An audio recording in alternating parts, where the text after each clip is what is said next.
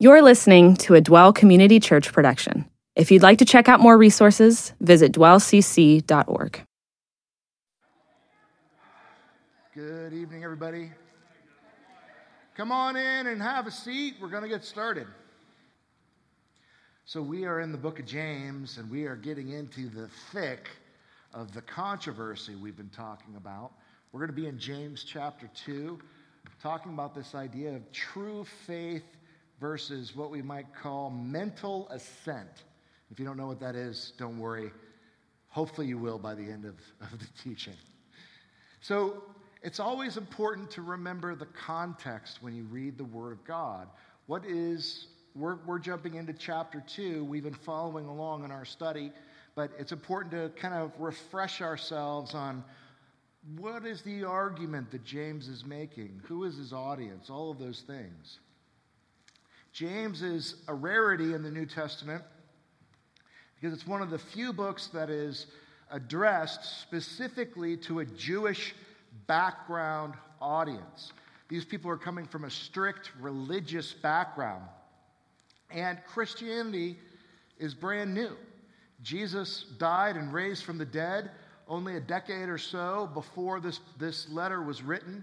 And so no one's been a Christian for a long time. What does it look like to live out Jesus' teachings? To be a mature Christian is something that everyone is sort of wanting to understand. What does it look like to put these things into practice? Last week, he talked to them about the dangers of showing favoritism, particularly along superficial lines. He chose the example of favoring rich people and giving them the nice seat and, and making them feel warm the, and welcome at their meetings while poor people had to sit in the dirt. But we talked about how there could be all kinds of different superficial ways that we might show each other preference, but that as Christians, we are all children of God. We are all part of, the God, of God's family. And what gives us value are not these superficial external things, but it's God's love for us and the fact that we are God's creation that gives us value, which puts us all on a level playing field.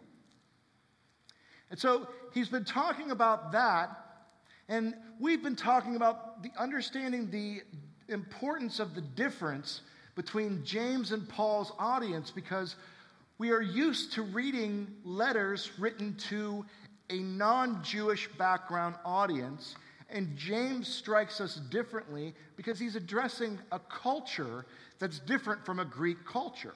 Paul's audience, raised under Greek and Roman pantheism, they believed in many gods. It was superstitious. The idea was that you could manipulate the gods. If you were good and you made a good sacrifice and you pleased the gods in some way, they may make your crops grow, they may make your business flourish. And it was a very transactional relationship that they were used to with their supposed gods. So they would try to observe their uh, religion, but it wasn't about a personal relationship with God or with the gods. It was about receiving a blessing from them. And it was primarily focused on the issue of being blessed in this life. We, with our Christian notions, think about, you know, heaven and hell and eternity with God. But for the, the pagan Roman Greek occult religion, it was really much more about getting what you could in terms of favor out of the gods. James's background, his audience is coming from this Jewish monotheistic perspective. They believe very much, very strictly, there is one God and one God only. It was highly formalistic. It was very ritualistic. There were a lot of things that you had to do, a lot of washings, a lot of cleansings, a lot of dietary laws. It was about avoiding judgment. It was not so much about getting blessed, it was more about not getting cursed by staying clean, meaning that they were going to be living moral lives and ritually cleaning and washing themselves as an admission of their own moral guilt. It was about obedience to God's law. So, the, the one that we're looking at on the right is the audience that James specifically is addressing. This is a religious background, and there are dangers of false faith that people from religious backgrounds, Christians or whatever background you want to, you want to talk about, there are da- specific dangers to those who are raised in that environment that we should be aware of. People raised in religious backgrounds have a different set of challenges than some of us who were raised with no particular religious input. For one of the things that they have to deal with is they've been told by their parents, by their family, by their community what is true since birth. And a lot of times people from that background kind of wrestle with do they believe themselves? Do they own their own faith? Or is it just something that they were born into and it's the way that things have always happened? And there are people who will say, I'm a Christian, who really don't understand what Christianity is. They just know that they were raised in a Christian family. Their, their family prayed at mealtime and they went to church on Sunday morning. But they may not understand the heart of the gospel message that Jesus Christ died for their sins. And so, this is something that the religious background person has to wrestle with. They may identify with a particular religion just because of the way that they were raised. How do they know that their faith is their own? Someone from a non religious background who converts knows their faith is their own because they made that decision of their own volition and will. But somebody who was raised a certain way may really kind of wonder is my faith right? Is it good? For the Jewish people, it was particularly interesting because Judaism is a religion, but being Jewish is an ethnicity. And so, how, if you were born Jewish, do you by faith become Jewish? was a tension that a lot of his audience was living in. Jesus raised this issue when he spoke to a Jewish background audience. He says in Matthew 7 21, he says, Not everyone who says to me, Lord, Lord, will enter into the kingdom of heaven, but he who does the will of my Father who is in heaven will enter. Not everybody who claims to be a Christian has a relationship with Jesus Christ. It's a personal thing, it's something where we have an interaction with God. And we turn to Him in faith and invite Him into our lives. We recognize that we have moral guilt, that we have things that we have done that have hurt people, that have been selfish, that fall short of God's standard of perfection. And we recognize that we can't earn God's love, but that we need to receive it as a free gift of forgiveness. That's something that we need to do individually. You can't be born into that, it's something you have to choose. And so, what Jesus, all Jesus is saying is there are people that think Christianity is something that it's not. They think it's a culture, they think it's a way that you could be raised, but it's not. It's a relationship. And it's so important that we understand that. And it's so important that James's audience understand that being a descendant of Abraham, which would make them culturally Jewish, does not mean they have a relationship with God. It requires faith. Now, we might look at what I just read there from Jesus' teaching, where he says, Not all those who call me Lord, Lord will enter the kingdom of heaven. He says, those who are truly my followers will do the will of my Father. And that kind of brings in this whole question of, well, is it a free gift or do you have to do something? And Christians sometimes debate what does it mean? Uh, do you have to live a good life? Do you have to go to church? Do you have to give your money? Do you have to give to the poor? What is it that you have? How good of a person do you have to be in order to be accepted by God? And the answer from Scripture is very clear it is by faith alone, by recognizing that need and, and receiving that free gift.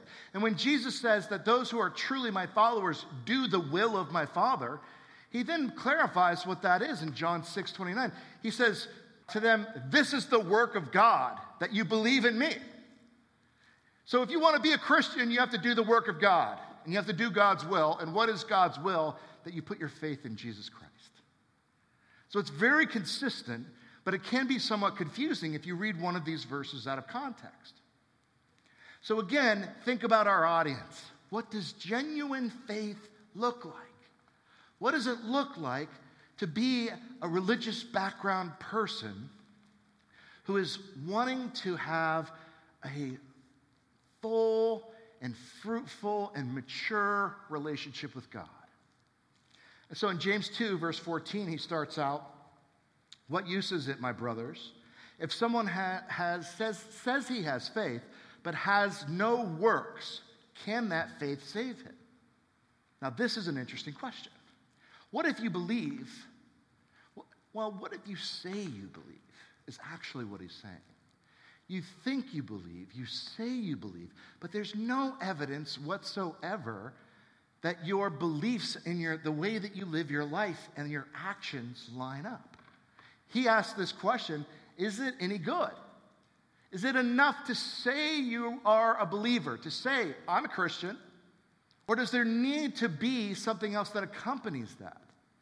And so it's important that we recognize they have faith, but there's no evidence in their lives whatsoever that their faith is actually informing their actions. There's no evidence that that faith is real. None of their actions can be attributed to what it is that they claim to believe. Is this person all talk? And what are we to think about that? How are we to think about that for ourselves, let alone for people that we're trying to help understand what a relationship with God looks like? And what James is going to argue is how we live is an important indicator of what we really believe. One of the things that we have to realize that's very useful, I think, is that we're very good at deceiving ourselves. We like to create a picture of ourselves in our own mind that is far better than the actual genuine article of the way that we live our lives. And so we deceive ourselves and have this false self impression, but you can look to what you do, and that will show you what you really believe. How you act is an indicator of, what you, of your faith. And so he brings in an example in verse 15. He says, If a brother or sister is without clothing and in need of daily food, so this is somebody who's very poor, in great need, and one of you says, Go in peace, be warm, and be filled and yet you do not give them what is necessary for the body, what use is that? What good does it do a poor person who's starving to know that you have good intentions? That you're saying, I hope you get a nice meal. I hope you have a nice roof over your head. You know, if someone's starving in the street and you say, I wish you well, is that going to change that person's situation in any way, shape, or form? What good is it to just have good intentions? You see, what he's going to argue here is that God is not a God of theoretical goodwill. God is not just interested in the mental exercise of asking ourselves what is moral or what is immoral or what is good or how should we live, how should we treat each other. God is actually interested in moving us and motivating us to be generous, to be kind, to be merciful, to be patient, to be loving, to prioritize relationships over self. God actually wants what He teaches us to have an effect on the way that we live. And if it has no effect, it's the same thing, James says, as telling a poor person, good luck with that. I wish you well. It does nothing to actually change reality. He goes on in verse 17 and says, Even so, faith, if it has no works, is dead, being by itself. But someone may well say, You have faith and I have works. Show me your faith without the works, and I will show you my faith by my works. And this is one of the more difficult passages in the book of James because we look at this and we're like, wow, look at what he's saying. He's saying, if you have faith, but it has no impact on your life, it is like a body without a spirit. It is lifeless. Faith without works is dead. It accomplishes nothing. It's as active and as useful as a dead body. And you're just like, whoa. I mean, one of the things I really love about the teachings of Paul and Christianity is that God, He wants us to do good things, but He doesn't motivate us by fear. He doesn't say, you better do these things and earn my love. He says, you better recognize that you are loved, and that is what will change your life. But what James is saying here is that faith without change, faith without action, isn't faith. And I think we read things like this. I know that I've read it many times, and I think the first place we go is Is my faith good enough? And we kind of feel some tension and some fear like maybe Christianity really is works after all. And maybe God wants us to do good things. And if I don't do good things, maybe God will not be pleased with me. But then that leads us into the rabbit trail of well, how many good things do I need to do? And how good do they need to be? And how regular? And how do I balance the good things I do with the reality that I also do bad things? And how does all of this work itself out? How do I think about this? And what is it that James is saying here? What does he want me to do? Well, James is not alone. Look at John in 1 John 3 17 and 18. He says, But whoever has the world's goods and sees his brother in need and closes his heart against him, that sounds very much like what James was just describing, doesn't it? How does the love of God abide in him? Little children, let us not love with word or with tongue, but in deed and truth. Don't just say you believe these things and do nothing about the injustice around you, about the suffering of other people.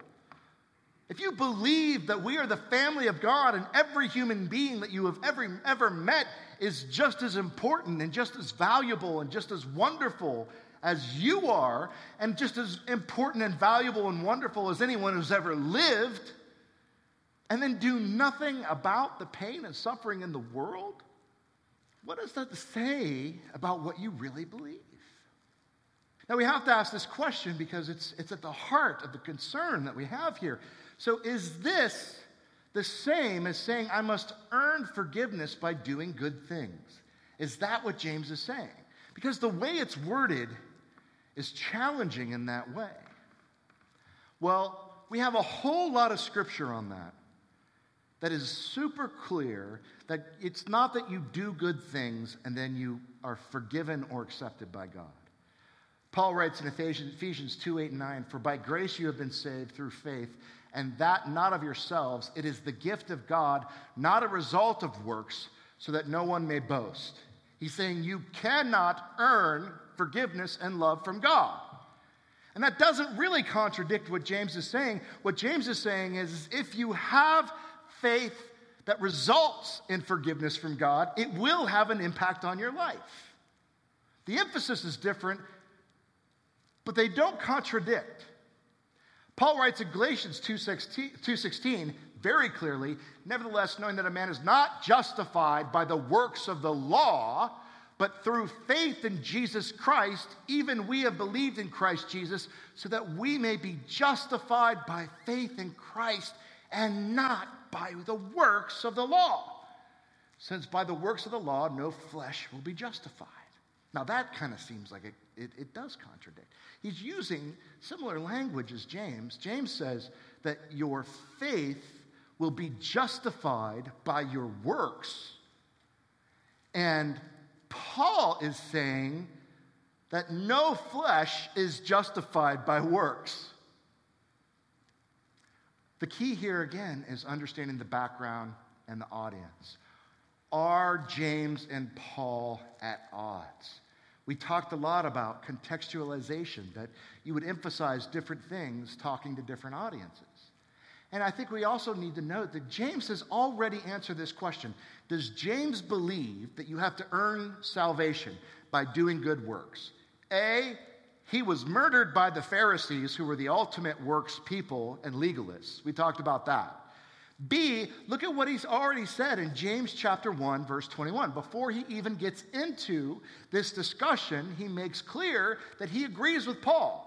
Therefore, putting aside all filthiness and all that remains of wickedness, in humility, receive the word implanted, which is able to save your souls.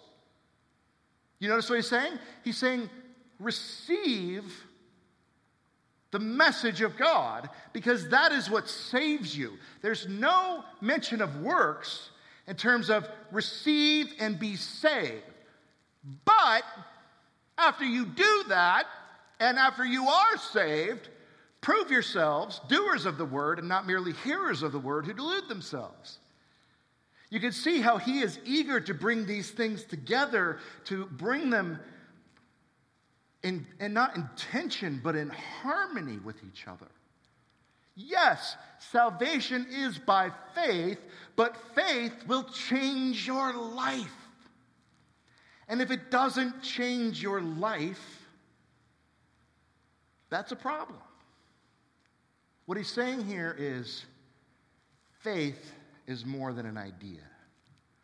And that's what we're referring to as mental assent. Real faith has life changing realities. And so, mental assent is you agree in your mind with the Bible, you agree in your mind with the teachings of Jesus. You're like, yeah, yeah, I was raised that way. That's cool. And yeah, I don't, I don't worship any other God other than Jesus Christ. Jesus Christ is the Son of God. He raised from the dead. Yeah, I believe that. But you don't believe it enough to let it permeate. You don't believe it enough to let it inform how you live. And James isn't saying that we have to earn forgiveness. He's saying mental assent is not faith. Faith that is dead, that is lifeless, that has no impact on your life is not faith. It's talk. And if you're from a religious background and a, and a, and a family and you think, well, I'm a Christian because I've always been a Christian, he's saying, well, maybe. But have you come to faith? Are you living? He's not saying, Are you living perfectly? He's not saying, Are you doing all the right things? He's not saying, You know, Are you a sinless human being? He's just saying, Does what you claim to believe have any impact on what you do? Or else it's mental assent. And then he brings up what's the ultimate example of mental assent. He says in verse 19 to 20, he says, You believe that God is one? Well, you do well. The demons agree with you. The demons also believe and shudder. But you, are you willing to recognize, you foolish fellow, that faith without works is useless? You see what he's doing? He's saying, listen, the demons know, they don't doubt God exists. But they don't follow God. They don't do anything to advance the purposes of God. They don't believe that God is good, and they don't implement the teachings and the morals of God because they hate God. So just believing that God is real, the God of the Bible, and that He is true, and that He exists or that He is powerful, He says, that's nothing. That is useless. That will have no impact on you as a person. It needs to be more than that. And then he gives two really interesting examples of faith real faith Abraham and Rahab. Look what he says. He's real brief about it because you can tell his audience knows their Old Testament. These are the stories that they've been raised on. He doesn't need to go into the details. He just says, Was not Abraham our father justified by works when he offered up Isaac, his son, on the altar? You see that faith was working with his works, and as a result of works, faith was perfected. And the scripture was fulfilled, which says, And Abraham believed God, and it was reckoned to him as righteousness, and he was called the friend of God. Now, if you know this story and you know this background, you would read this in a certain way. If you don't really know the story and the chronology of what happened, you would read this and you would say, He's arguing that because Abraham obeyed God, God made him righteous. But that is not, in fact, what he's arguing, and I could prove it to you. A lot of it has to do with the English translation of this word justified. Justified is a tricky word in the Bible because it is often used, especially by Paul, to talk about when we are justified before God, it means that we are made righteous because of Jesus' death on the cross. And so if you read this, that Abraham was justified by works, that puts you in direct contention with what Paul just said, which is, say, which is saying that no flesh is justified by works. But there are elements here that are very important to understand. Does James mean justified in the sense that this is what saved Abraham, being willing to sacrifice his son Isaac, that that action, that work, made him right before God? Or is he using justified in another sense that we would be familiar with? in the sense of proven true. There's an old timey word, bona fide. That is, do we understand and what did Abraham prove his faith by being willing? He didn't ultimately, God did not ask him to sacrifice his son, but Abraham was actually willing to do this. And it is held forth as, the, as a demonstration of how far Abraham was willing to go in obedience to God. So, which is it? Is James believing that Abraham earned his salvation by his works? Or is James saying that Abraham proved the level of his faith by his actions? Was Abraham justified by works? Again, this audience would have been super familiar. This is Abraham. This is the father of their faith. This is their George Washington. They know all about the cherry tree, they know all about the sacrifice of Isaac. That God called Abraham, and when his old age, he had, his wife had been barren, and they were in their 80s, and God said, I'm going to give you a son.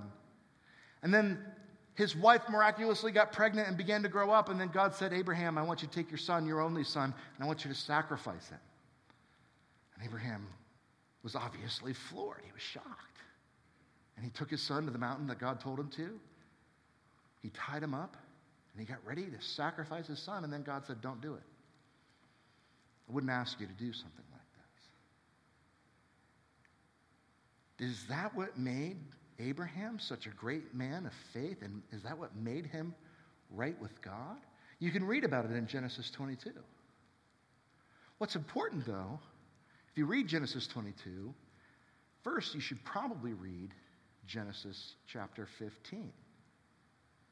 Because in Genesis chapter 15 is where Abraham is declared righteous by God almost 25 years before the event with Isaac happened.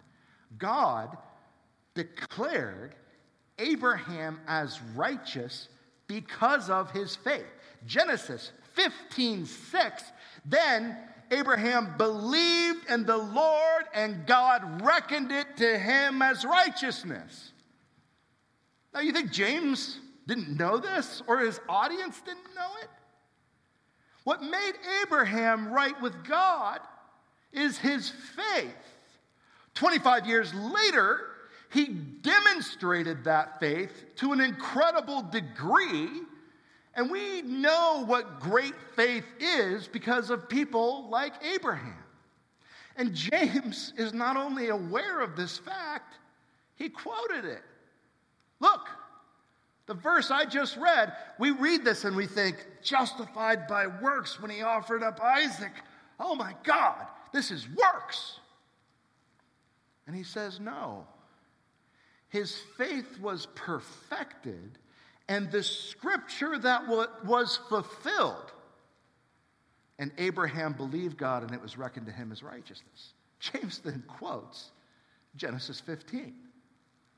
And what he says is here's what he's saying, and here's how it reads to a Jewish background person Abraham, the father of faith, proved how great his faith was and made it whole. He perfected it, he demonstrated it, and he fulfilled what God had said 25 years earlier when God declared Abraham as righteous. Abraham proved that his faith was genuine by his obedience. That's what James means. That's what James is saying. It's right there on the page. He's looking at Genesis 15, Abraham believed God and, and it was credited to him as righteousness. He's almost saying, like, this is like a prophecy. This is fulfilled. This is perfected. We see the ultimate expression of the truth of that claim by what Abraham did.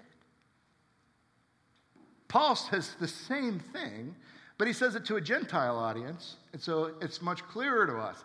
He says in Galatians 3 5 through 7, so then, does he who provides you with the Spirit and works miracles among you do it by works of the law or by hearing with faith? Even so, Abraham believed God and it was reckoned to him as righteousness. Therefore, be sure that it is those who are of faith who are sons of Abraham. They're not disagreeing, they're talking to different people. Paul is making it very clear to people who don't have an Old Testament background that Abraham was made righteous by his faith. This was already known and clear to the Jewish background people.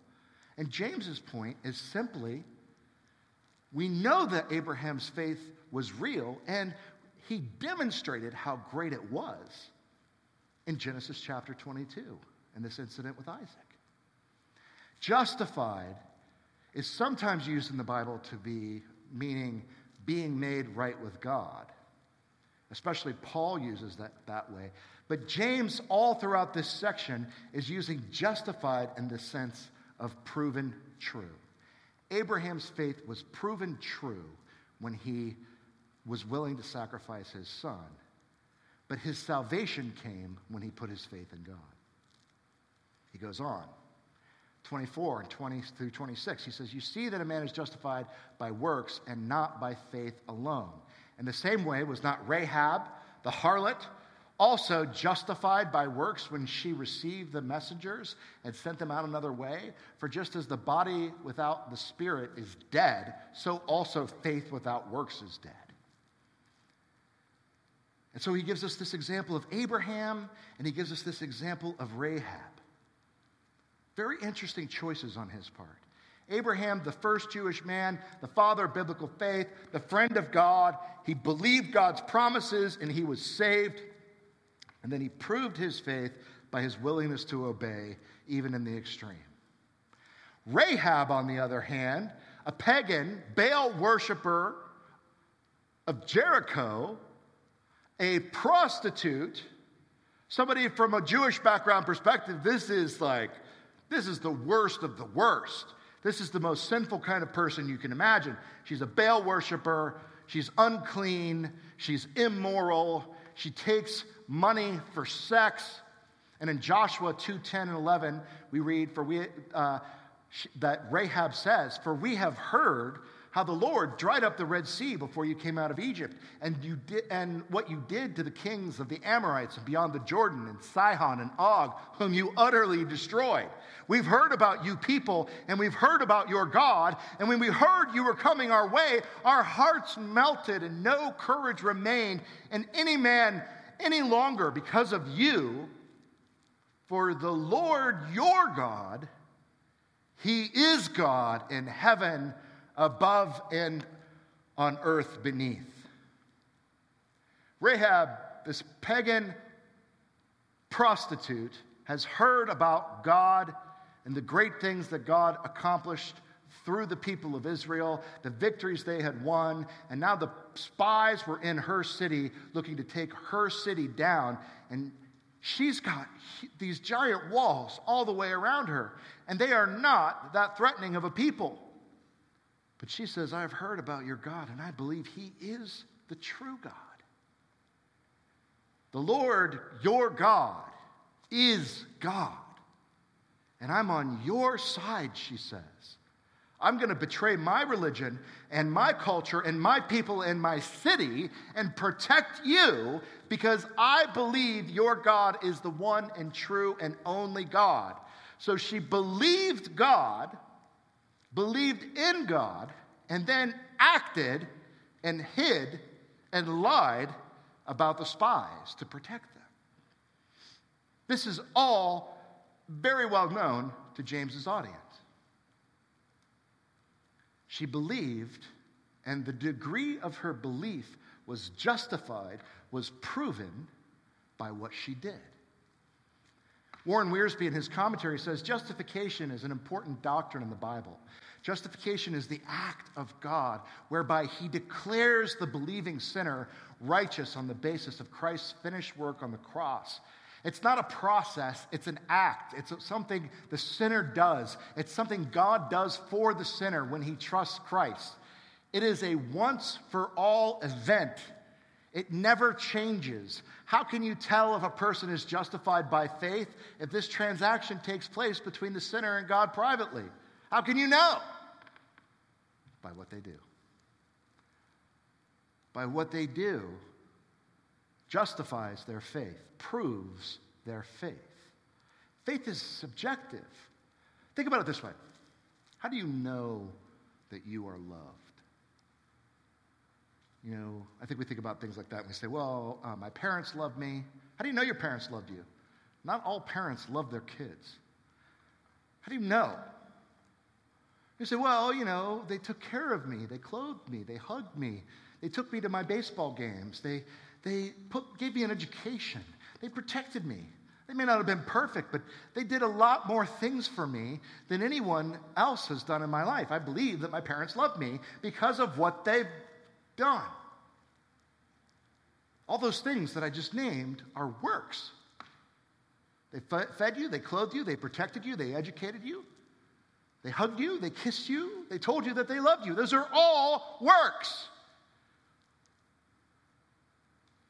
That's how this that's how James is approaching this. He's saying, "Listen, how do you know you have faith?" I remember I've been married for 22 years this December. And uh, my wife and I were on our honeymoon in 1998. And we were a few days in, and I started up a conversation with her. I said, Where do you think we'll be in five years? Like, what do you want our life to be like? You know, she was 20, I was 23. And I was like, you know, what? I wanted to, like, really get into, like, let's build a life together. Where do you want to be five years from now? Do you want to have kids five years from now? What do you want to be doing? Where, where do you want to be? And her comment was, Well, if we're still married in five years. and I was like, What? Like, what? Like, we've been married for like four days. You don't think we're going to make it five years? And she was like, Huh, I hadn't really thought about that. I had not, apparently, marrying her was not sufficient evidence. I hadn't done enough works to prove to her she was guarding her heart. She was thinking about this like, well, I still hope this thing works out. I was like, I don't believe in divorce. Now, hopefully, 21 years in, she's a little more convinced now than she was four days in. But she was, she was expressing something that is very much in line with what James is saying here is we know something subjective, like what is faith, or are we loved by what people do? And that's as deep as it goes. And we shouldn't press it beyond into this issue of is he saying that, this, that we're saved by works? Because we already know that James doesn't believe that. How do we know Abraham had faith? We know it because he was willing to sacrifice Isaac. How do we know Rahab had faith? Because she was willing to betray and protect her own people and protect the Israelites. He says in verse 24 through 26, You see that a man is justified by works and not by faith alone. You are shown your faith is proven not just by what you say, but by what you do. And the same way was not Rahab the harlot also justified by works which she received the messengers and sent them out by another way.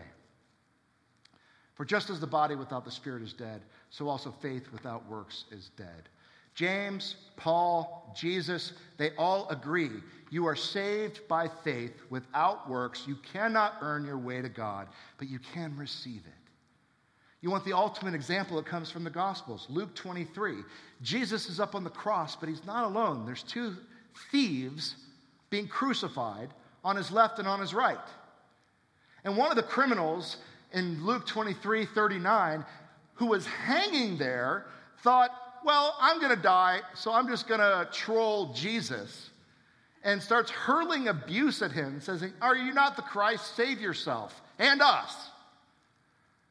But the other thief rebuked him and says, Do you not fear God since you are under the same sentence of condemnation? And we indeed are suffering justly. He's like, Look, you and I are criminals. This guy hasn't done anything wrong.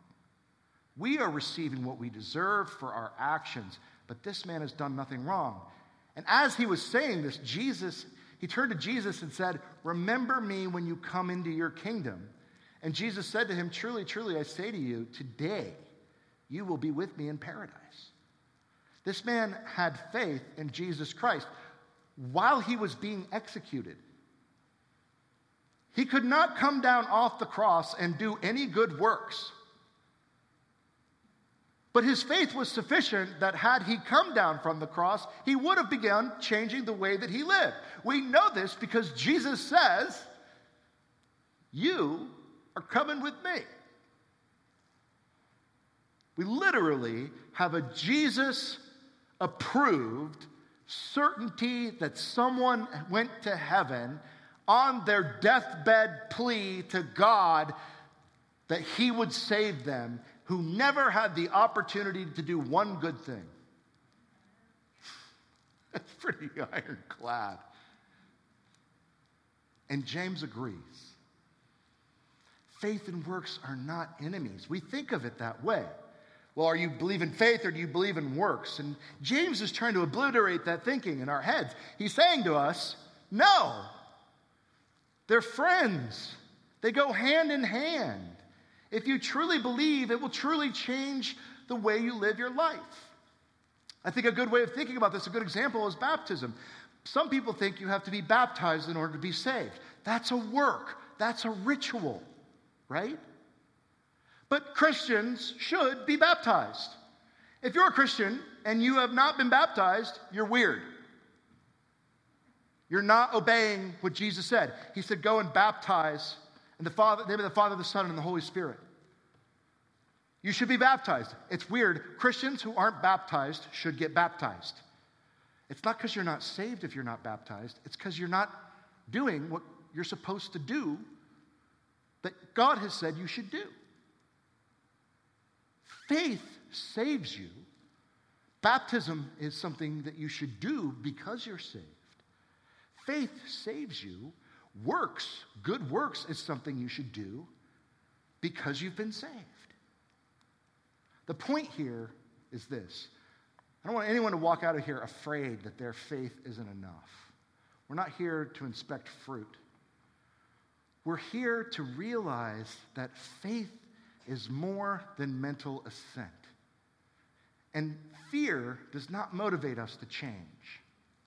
The point is to let your faith and what you believe motivate you into action that will change the world, that will help others, that will inspire others. And if you're sitting here and you're feeling convicted and you're thinking, my faith doesn't have enough action, don't worry about whether or not you're saved. The fact that you're even asking that question is good enough for me. The question is not, is your faith enough? The question is, are you ready to grab an oar? Are you ready to get into the work? This world is messed up, and it's getting more and more messed up all the time. And if you have faith, you should share your faith. You should help others who are lost and don't know and are scared and don't understand why people are the way that they are and what's happening in the world and don't know what happens when they die and don't know if they're valuable and don't know if they have a purpose and what they should be doing with their life. God has the answer to all of those questions. He will come into our lives and He will fill us up and give us meaning and purpose and love and begin to change us. But people need to know that they can receive that from God.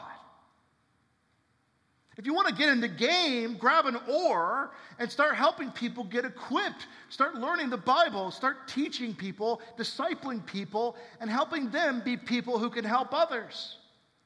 If you want to get in the game, serve in your community, fight injustice, stand up for the wrongs that you see and the way that God leads you to do it. Don't sit back and say, Be warm and be fed. But stand up. That is Christian faith. That's what I got. So, why don't I just pray for us and then we'll get outside and enjoy the evening. We thank you, God, that perfect love casts out fear and that you are not here to make us feel bad but you want to motivate us to do good. And there's a lot of need. There's a lot of, of pain. There's a lot of fear. There's a lot of injustice happening in our country right now. And we ask that we could be beacons of light. We could be meaningful players on the field to help, whether it's just helping our neighbor or helping a people group. We just ask God that you'll give us opportunities and lead us into meaningful, impactful love for your children. Amen. Thanks for listening. This has been a Dwell Community Church production.